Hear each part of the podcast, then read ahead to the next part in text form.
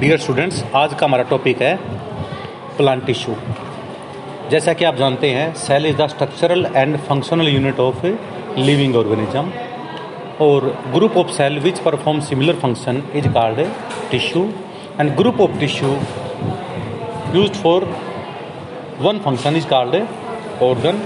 Many organ form organ system. And many organ system involved together to form the organism. ठीक है? अब क्या होता है? प्लांट टिश्यू यदि हम बात करें तो बेसिकली दो तरह का होता है। एक तो मेरिस्टेमेटिक टिश्यू एक परमानेंट मेरिस्टेमेटिक टिश्यू जो होता है वो उसमें ऐसी सेल होती हैं जो डिवाइड कर जाएँ। क्योंकि दो तरह की सेल होती है। मेरिस्टेमेटिक सेल जो डिवाइड कर जाए परमानेंट जो डिवाइड ना करे। According to position according to position यदि जो मेरिस्टेमेटिक टिश्यू बिल्कुल टिप रीजन पे हो ना, चाहे वो रूट की टिप है, चाहे वो शूट की टिप है, टिप पे हो, वहाँ पे 100 परसेंट सेल डिवाइड करती हैं, इसको बोलते हैं एपिकल मेरिस्टम क्या बोलेंगे इसको हमें?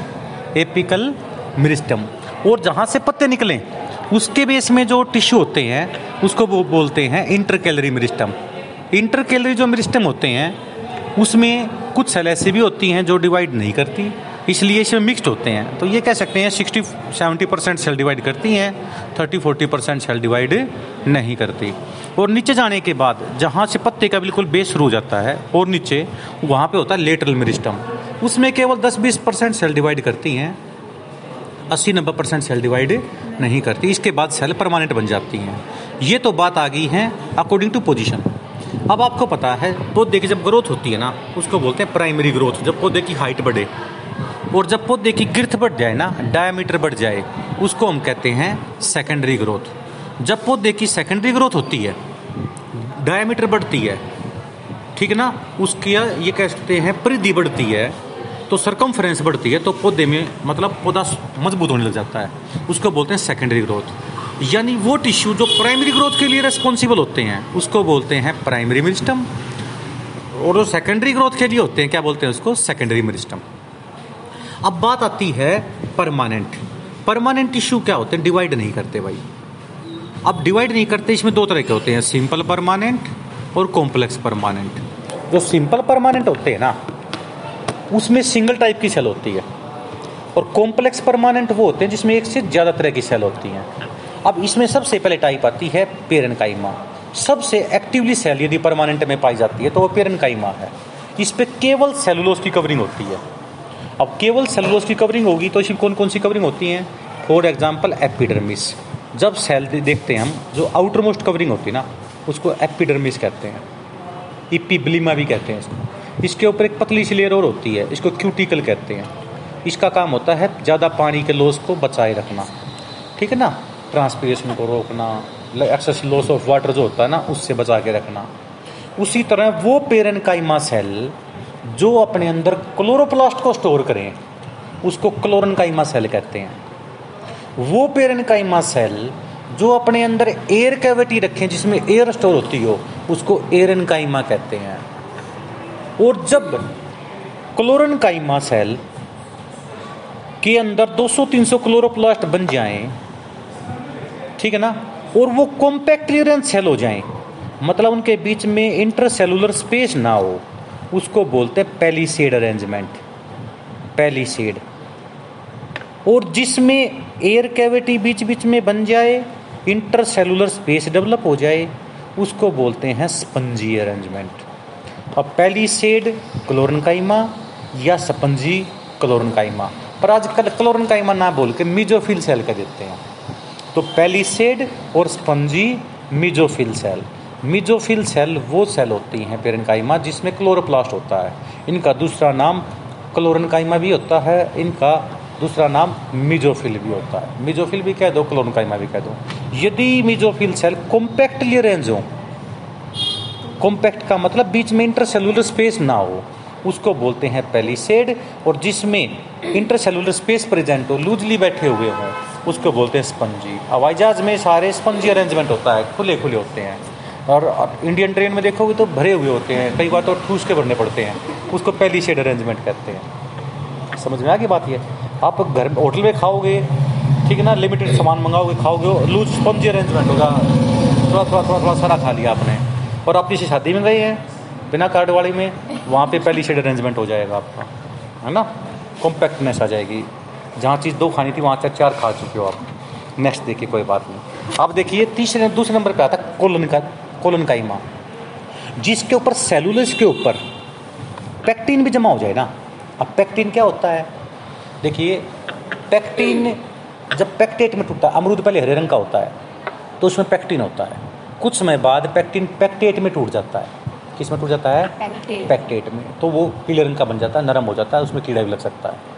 तो पैक्टीन जो होता है हार्ड मटेरियल सेलुलोस और पैक्टीन मिल गए। तो ज़्यादा सख्त कौन सी है? पेरन काइमा से कोलन काइमा अब कोलन काइमा सेल जब हम देखते हैं ना, उस सेल, वो सेल जिसके ऊपर पूरी की पूरी लेमिनेशन हो जाए, जैसे बुक के ऊपर लेमिनेशन नहीं करवाते हैं, मोबाइल के ऊपर लेमिनेशन करवाते हैं, किसी सेल के ऊपर फुली लेमिनेशन हो जाए किसकी? सेलुलोस और पैक्टीन की। उसको बोलते हैं लेमिनेट। क्या नाम होता है इसका?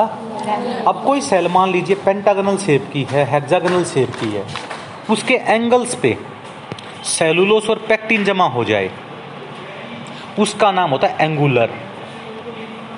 और कुछ सेल होती हैं, उनके बीच में खाली जगह हो जाए और उस खाली जगह में सेलुलोस और पैक्टिन जमा हो जाए, उसका नाम होता है लेकुनेट।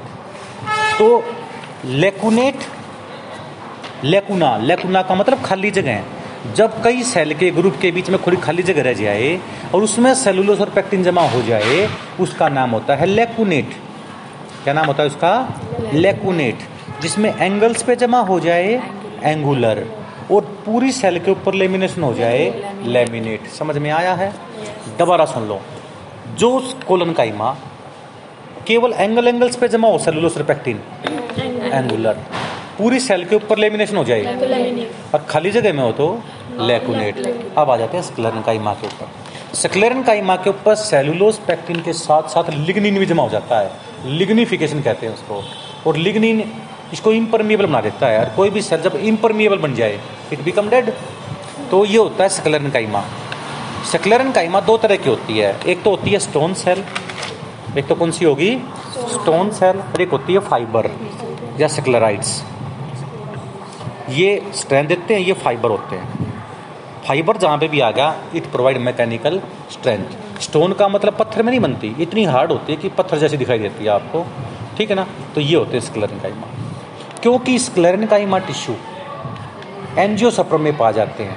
इसलिए एंजियोसप्रम की लकड़ी का नाम होता है हार्डवुड जिम्नोसप्रम में स्क्लेरन काइमा नहीं पाए जाते। इसलिए उसका नाम था सॉफ्टवुड सॉफ्टवुड ऐसा नहीं है सॉफ्ट इतनी आइसक्रीम जैसी हो गया ऐसा नहीं। उसमें सॉफ्टवुड इसलिए बोलते हैं क्योंकि उसमें फाइबर या स्क्लेरन काइमा नहीं पाए जाते।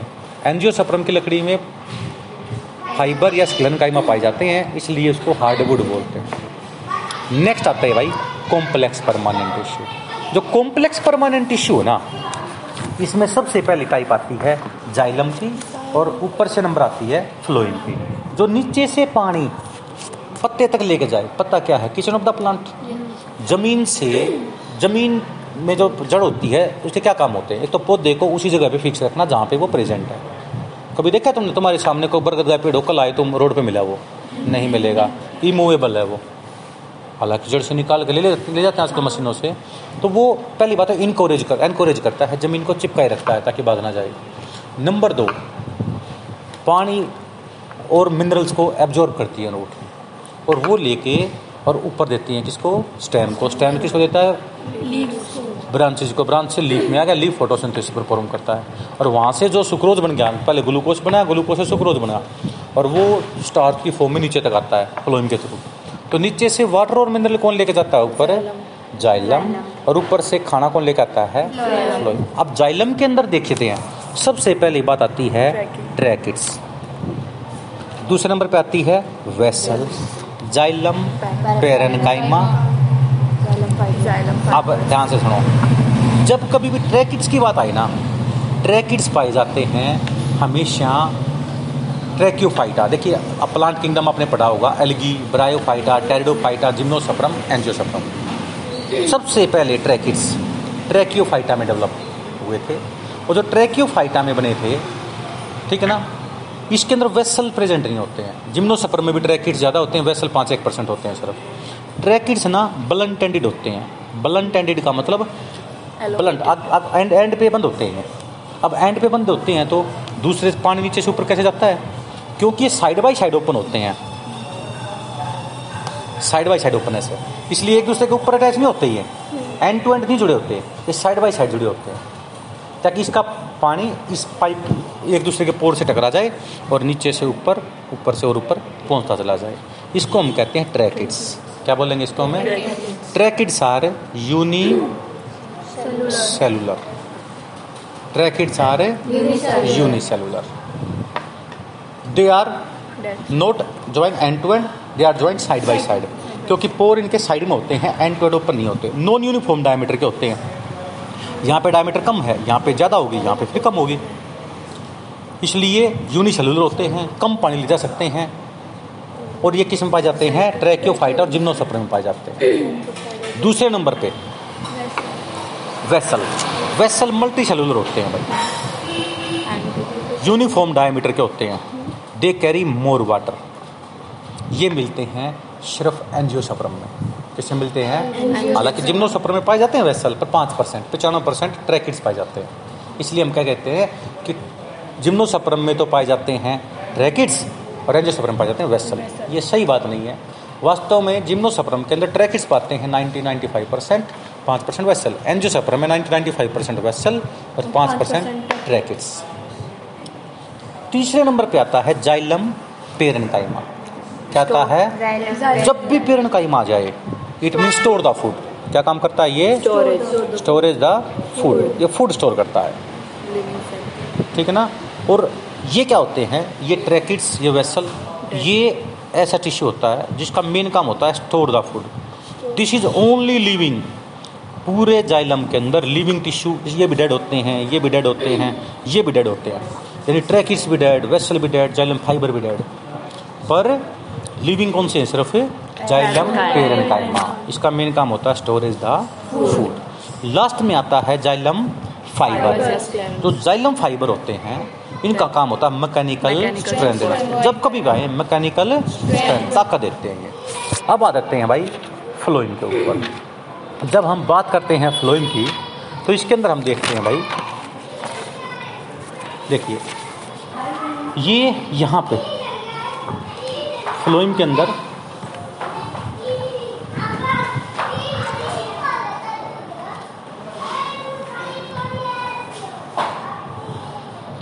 सबसे पहले होते हैं कंपेनियन सेल कंपेनियन सेल ये होती हैं सीवी ट्यूब्स और यहाँ पे होती हैं सीव सेल्स अब क्या होता है देखो से। इसका नाम क्या होता है? Sieve plates. इसमें पोर होते हैं। हाँ, अब देखो ध्यान से। सिवा सेल्स के अंदर न्यूक्लियस नहीं होता। हाँ, अब न्यूक्लियस नहीं होता डेड तो हो ही गया। हाँ। अब सिवा सेल एक साइड तो सिवा सेल्स होगी हाँ, एक साइड से होगी कंपेनियन सेल और कंपेनियन सेल के अंदर वेल डिफाइंड न्यूक्लियस होता है। हाँ। ध्यान से सुनते रहियो। कंपेनियन सेल के अंदर क्या होता है? वेल डिफाइंड न्यूक्लियस अब ऊपर से देखो जब फोटोसिंथेसिस होता है तो ग्लूकोज बन गया। हाँ। जब दो ग्लूकोज आपस में जुड़ जाते हैं तो सी बारह एच बाईस ओ ग्यारह। सुक्रोज बन गया। और ये सुक्रोज की फॉर्म में नीचे ट्रांसफ़र होगा आगे अब कितना मटेरियल ट्रांसपोर्ट होना है उसको कौन कंट्रोल करता है? कंपेनियन सेल का न्यूक्लियस कंपेनियन सेल का न्यूक्लियस न्यूक्लियस क्यों? जब ज़्यादा मेटेरियल नीचे जाने लगा ऊपर कम रह गया ऑस्मोटिक प्रेशर घट गया तो ये क्या करेगा? अपने अंदर से कुछ प्रोटीन बनाएगा और ये प्रोटीन इस प्लाज्मोडजमेटा के थ्रू जो ये छेद कनेक्शन होता है ना प्लाज्मोडज मेटा एक कनेक्शन होता है कंपेनियन सेल और साइबर ट्यूब्स के बीच में, कुछ प्रोटीन भेज देता है और ये प्रोटीन इन पोर को भर देते हैं। ये प्रोटीन इस पोर को भर देते हैं और उसका नाम होता है वोरोनिन बॉडी वोरोनिन बॉडी और ये भर गए तो नीचे सुक्रोज जाना बंद हो जाएगा।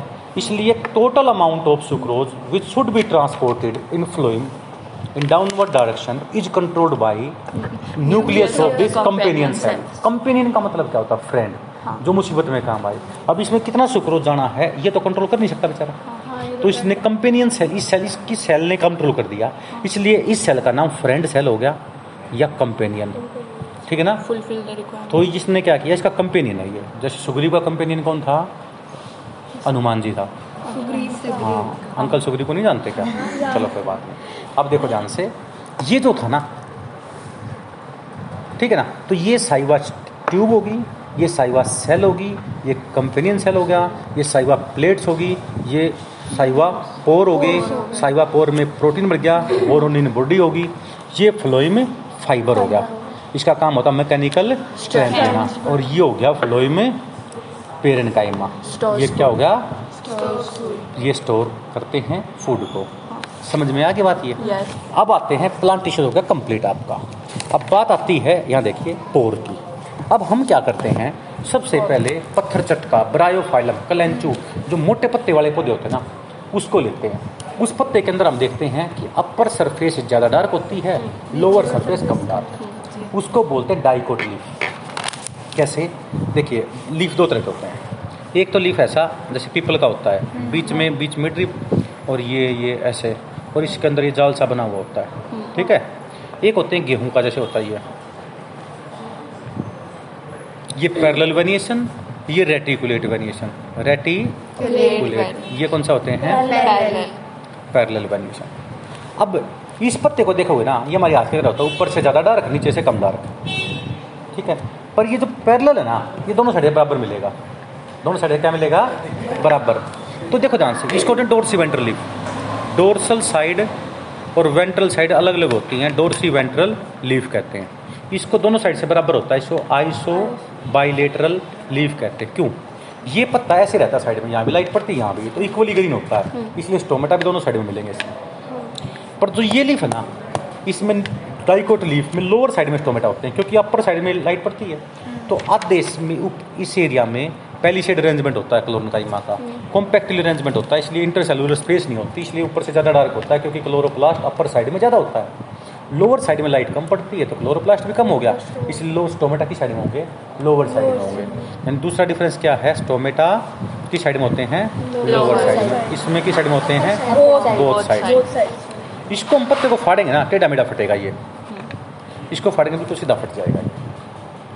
तो ये डाइकोट लीफ और मोनोकोट में डिफरेंस है। अब क्या करते हैं? जो पत्ते मोटे होते हैं ना जो सूखे में जो पौधे मिलते हैं वो मोटे हो जाते हैं ताकि पानी को स्टोर रखते हैं ताकि एक्सेसिव लॉस ना हो। उसको जब ऐसे तोड़ के दिखाएँगे ना एक दिन माइक्रोस्कोप लेके आऊँगा दिखाऊँगी आपको। तो उसकी वो एक पील बनेगी पतली सी ट्रांसपेरेंट मेम्ब्रेन बनेगी।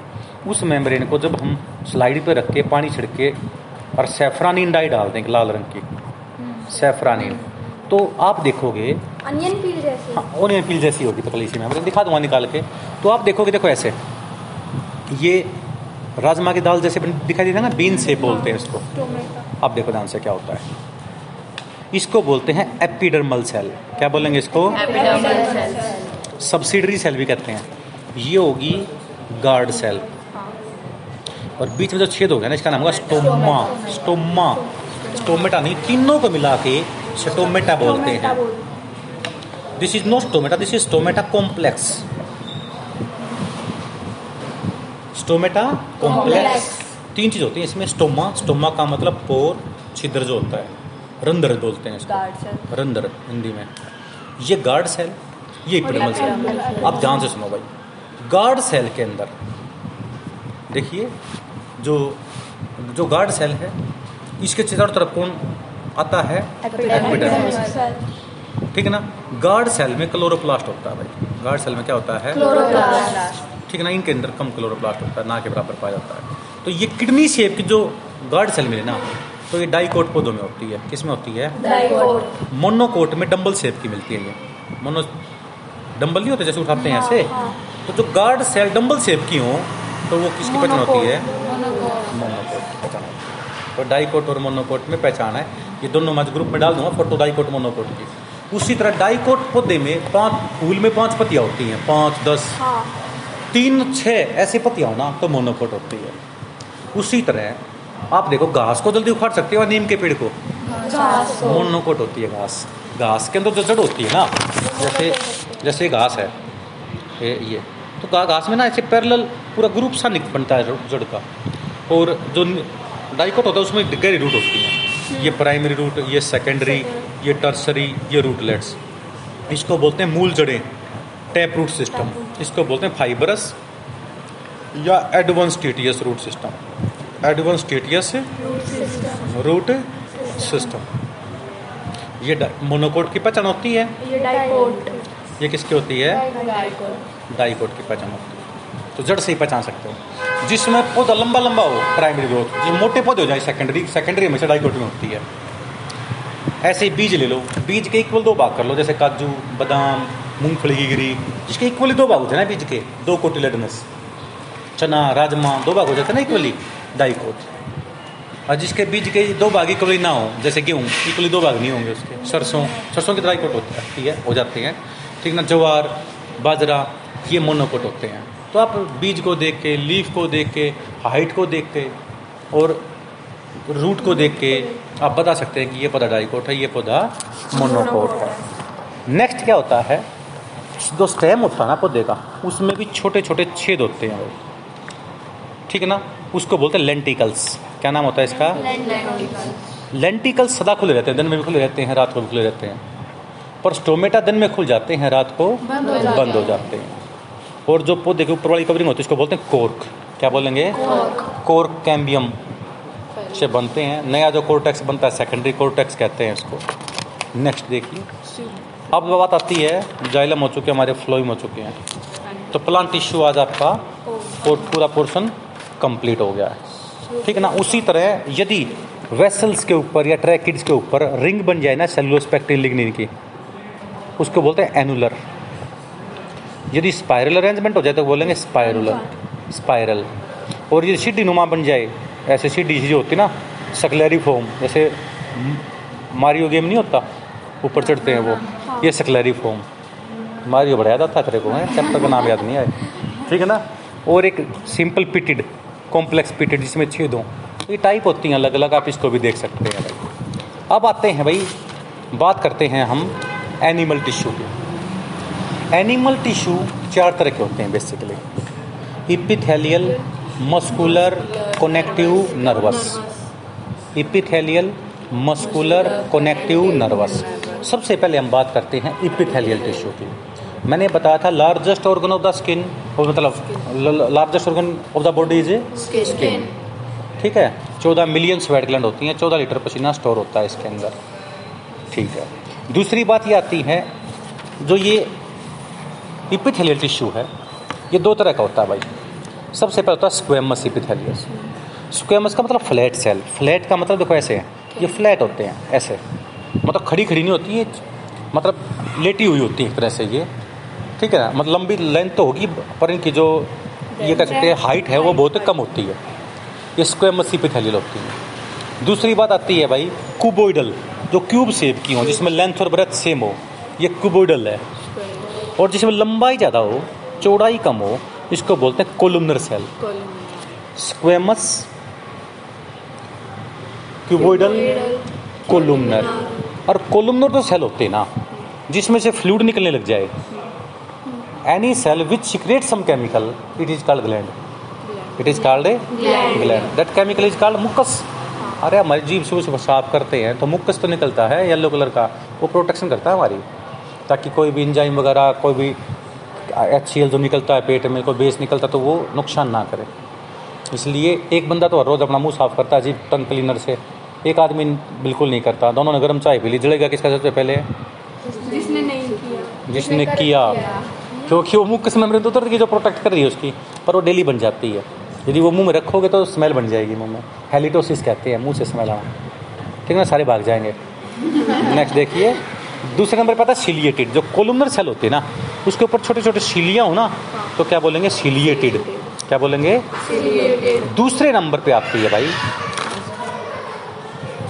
nervous tissue epithelial nervous nervous के अंदर बताता हूँ आपको क्या मैं। कि यदि हम अपने दिमाग को मतलब जब भी कभी किसी आदमी डेथ हो, होती है ना तो डेथ के बाद कोज ऑफ़ डेथ पता करने के लिए डॉक्टर ऑटोप्सी करते हैं पोस्टमार्टम जिसको बोलते हैं। वो क्या करते हैं ऐसे डेड बॉडी उठा के मशीन से पहले इसको काटते हैं। सिर ऊपर क्या ब्रेन देखते हैं। ब्रेन का सैंपल लेते हैं। कोई ड्रिंक तो नहीं कर रखी थी किसी ने जहर तो मिला के नहीं पिला दिया? किसी सांप ने तो ऊपर नहीं काट लिया? रीजन डालने की कोशिश करते हैं। फिर यहाँ से लेकर पेट तक काटते हैं। फिर उसका हार्ट देखते हैं, लीवर दे लीवर में से कुछ पार्ट लेते हैं, किडनी लेते हैं। फिर उसको जाँच के लिए भेजते हैं। फोरेंसिक साइंस लेबोरेटरी के अंदर एफएसएल जो टीम होती है, वो जाँच करती है इसकी। फिर वो देखते हैं भाई क्या रीज़न रहा, क्या नहीं। एक्सपेक्टेड बहुत सारी चीज़ें होती हैं जिसको चेक किया जाता है। अब क्या होता है, हमारा ब्रेन के अंदर ना इतनी न्यूरॉन्स होती हैं कि यदि हम आगे पीछे जोड़ दी ना तो चाँद और पृथ्वी के तीन चक्कर लग जाएँ। इतनी न्यूरॉन्स होती हैं हमारे अंदर पर वो कॉम्पैक्टली अरेंजमेंट होती है। अब जब न्यूरॉन्स की हम बात करें क्योंकि मैंने नर्वस सिस्टम इसलिए पहले करवा रहा हूँ क्योंकि छोटा ही है। वो न्यूरॉन्स आपने देखो ये स्ट्रक्चर बचपन से पढ़ते आ रहे हो गया आप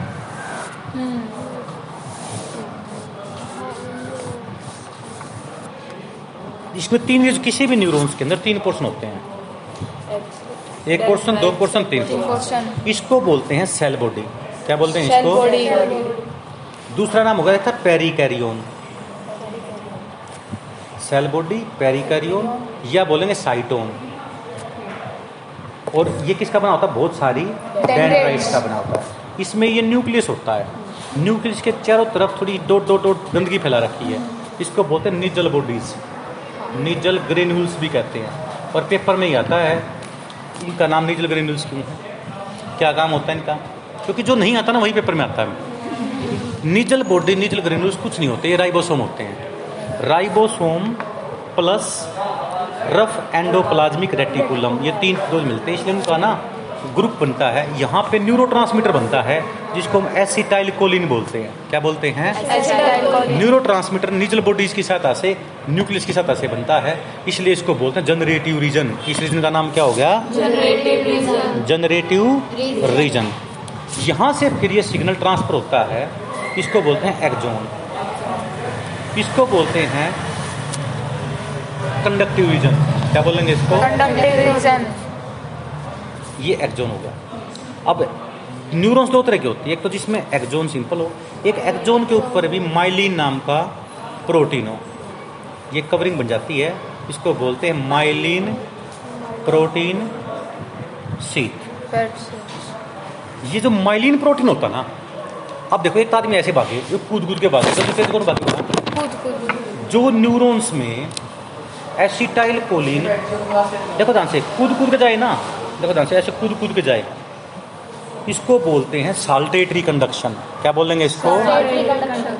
Saltatory conduction.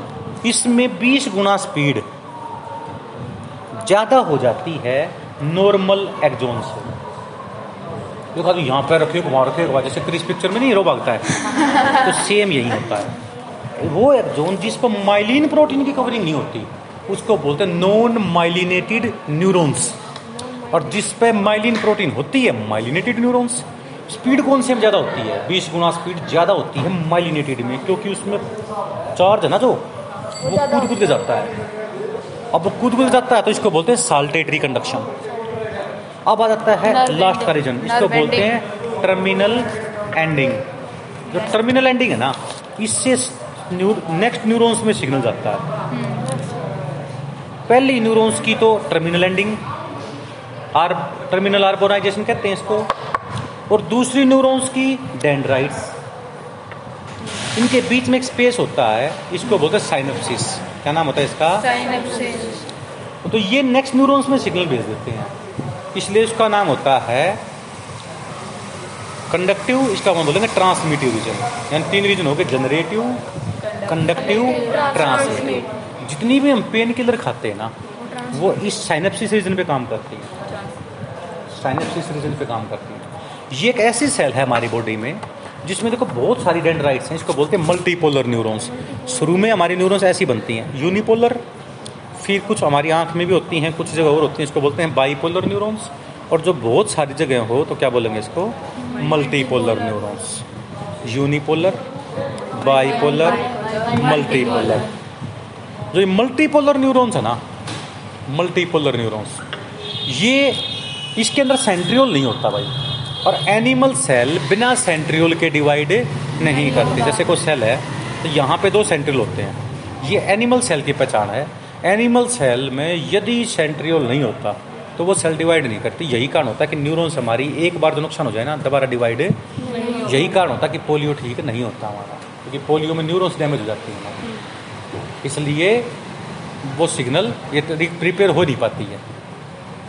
दूसरी बात होती है, फिर ब्रेन कैंसर कैसे होता है? कैंसर का मतलब उसको सेल बार बार डिवाइड करे। क्योंकि हमारे दिमाग में सिर्फ़ न्यूरॉन्स नहीं होती, हमारे ब्रेन में केवल न्यूरॉन्स नहीं होती। न्यूरॉन्स को पैक करने के लिए गलियल सेल भी होती हैं। गलियल सेल क्योंकि पैकिंग का काम करती हैं, इसलिए इसका नाम पैकिंग सेल भी होता है। न्यूरॉन्स गलियल सेल या पैकिंग सेल, जैसे बहुत सारे धागे हमने इकट्ठे ले और वैक्स में डबो दिए, उबले हुए वैक्स में उनको ब्रेन की शेप दे दी। तो अब वो जो ब्रेन बन गया, उसमें क्या क्या चीज़ें हैं? न्यूरॉन्स हैं और उनको पैक करने के लिए गलियल सेल है। और जो ये गलियल सेल है ना these are called packing cells और जो पैकिंग सेल है ना ये क्या काम करती है? उनको पैक करती है। समझ में गया आपको?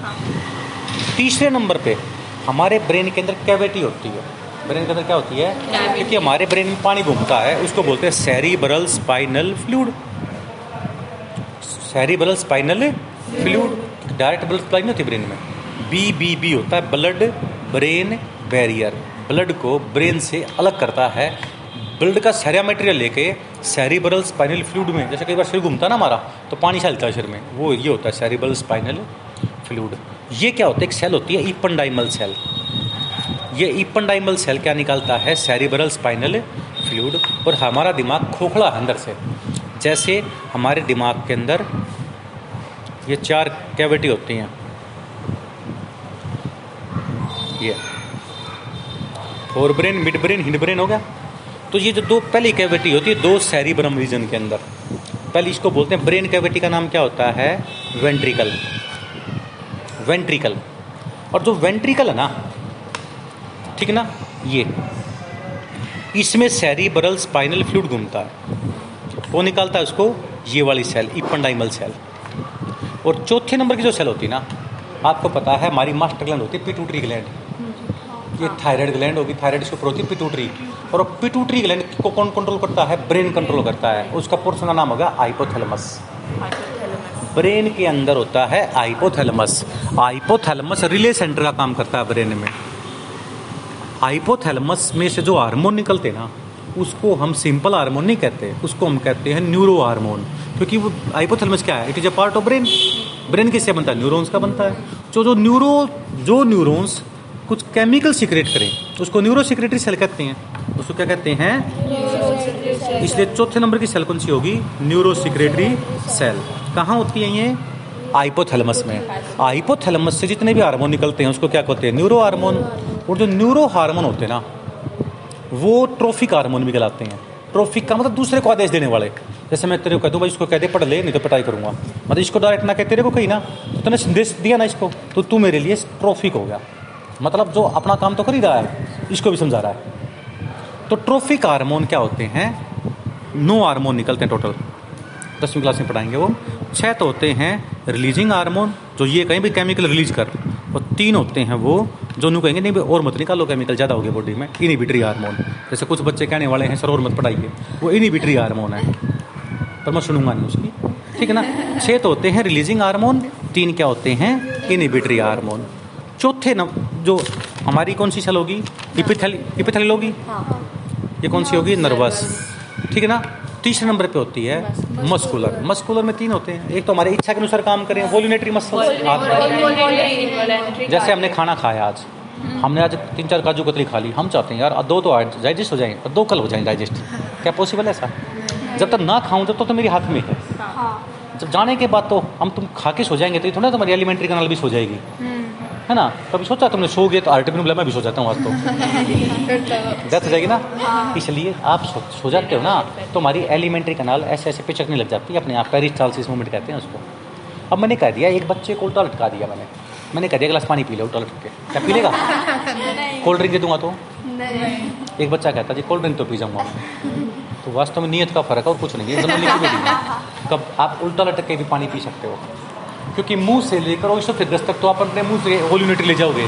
उसके बाद पेरिस्टालसिस मूवमेंट शुरू हो जाती है एलिमेंट्री कनाल पिछड़ने लग जाती है अपने आप डाइजेस्ट कर जाओगे। पेरिस्टालसिस मूवमेंट शुरू हो जाती है। इसलिए दोनों चीज़ ले सकते हो आप। अब हम चाहें कि हमारी एलिमेंट्री कनाल अब डाइज खाना, कल खाना डाइजेस्ट कर ले आज ना करें। पॉसिबल नहीं है वो क्योंकि वो इनवोल्यूनेटरी रिएक्शन है स्मूथ मसल्स काम करते हैं। और इन दोनों के मिक्स टाइप बनते हैं कार्डियक दिल के अंदर। अब मुझे हार्ट बीट बढ़ानी है मैं बैठा बैठा कहूँगा हार्ट बीट बढ़ा ले। ऐसा पॉसिबल नहीं होगा। मुझे भागना पड़ेगा। जब ऑक्सीजन का लेवल कम हो जाएगा तो हार्ट उसको कम करने के लिए क्या उसको ज़्यादा ऑक्सीजन को कंपनसेट करने के लिए हार्ट बीट बढ़ा देगा। तो इनडायरेक्टली दोनों का मिक्स नहीं हो गया। इसमें इनवोल्यूनेटरी और वोल्यूनेटरी मसल्स दोनों। मिल जाएँ उसको बोलते हैं कार्डियक मसल्स और सबसे लास्ट में था कनेक्टिव वैसे हड्डी भी एक सॉलिड कनेक्टिव टिश्यू है ब्लड एक लिक्विड कनेक्टिव टिश्यू है जिसको हम एक अलग से डिस्कस करेंगे। ठीक है आपको बस ये याद करना है कि भाई और ब्लड का कनेक्टिव और कनेक्टिव टिश्यू अलग से है मैं इसका अलग से डाल लेंगे। आपको बस ये लर्न करने हैं उसके डायग्राम वगैरह बना बना के देखने हैं कैसे बनाएँगे। Thank you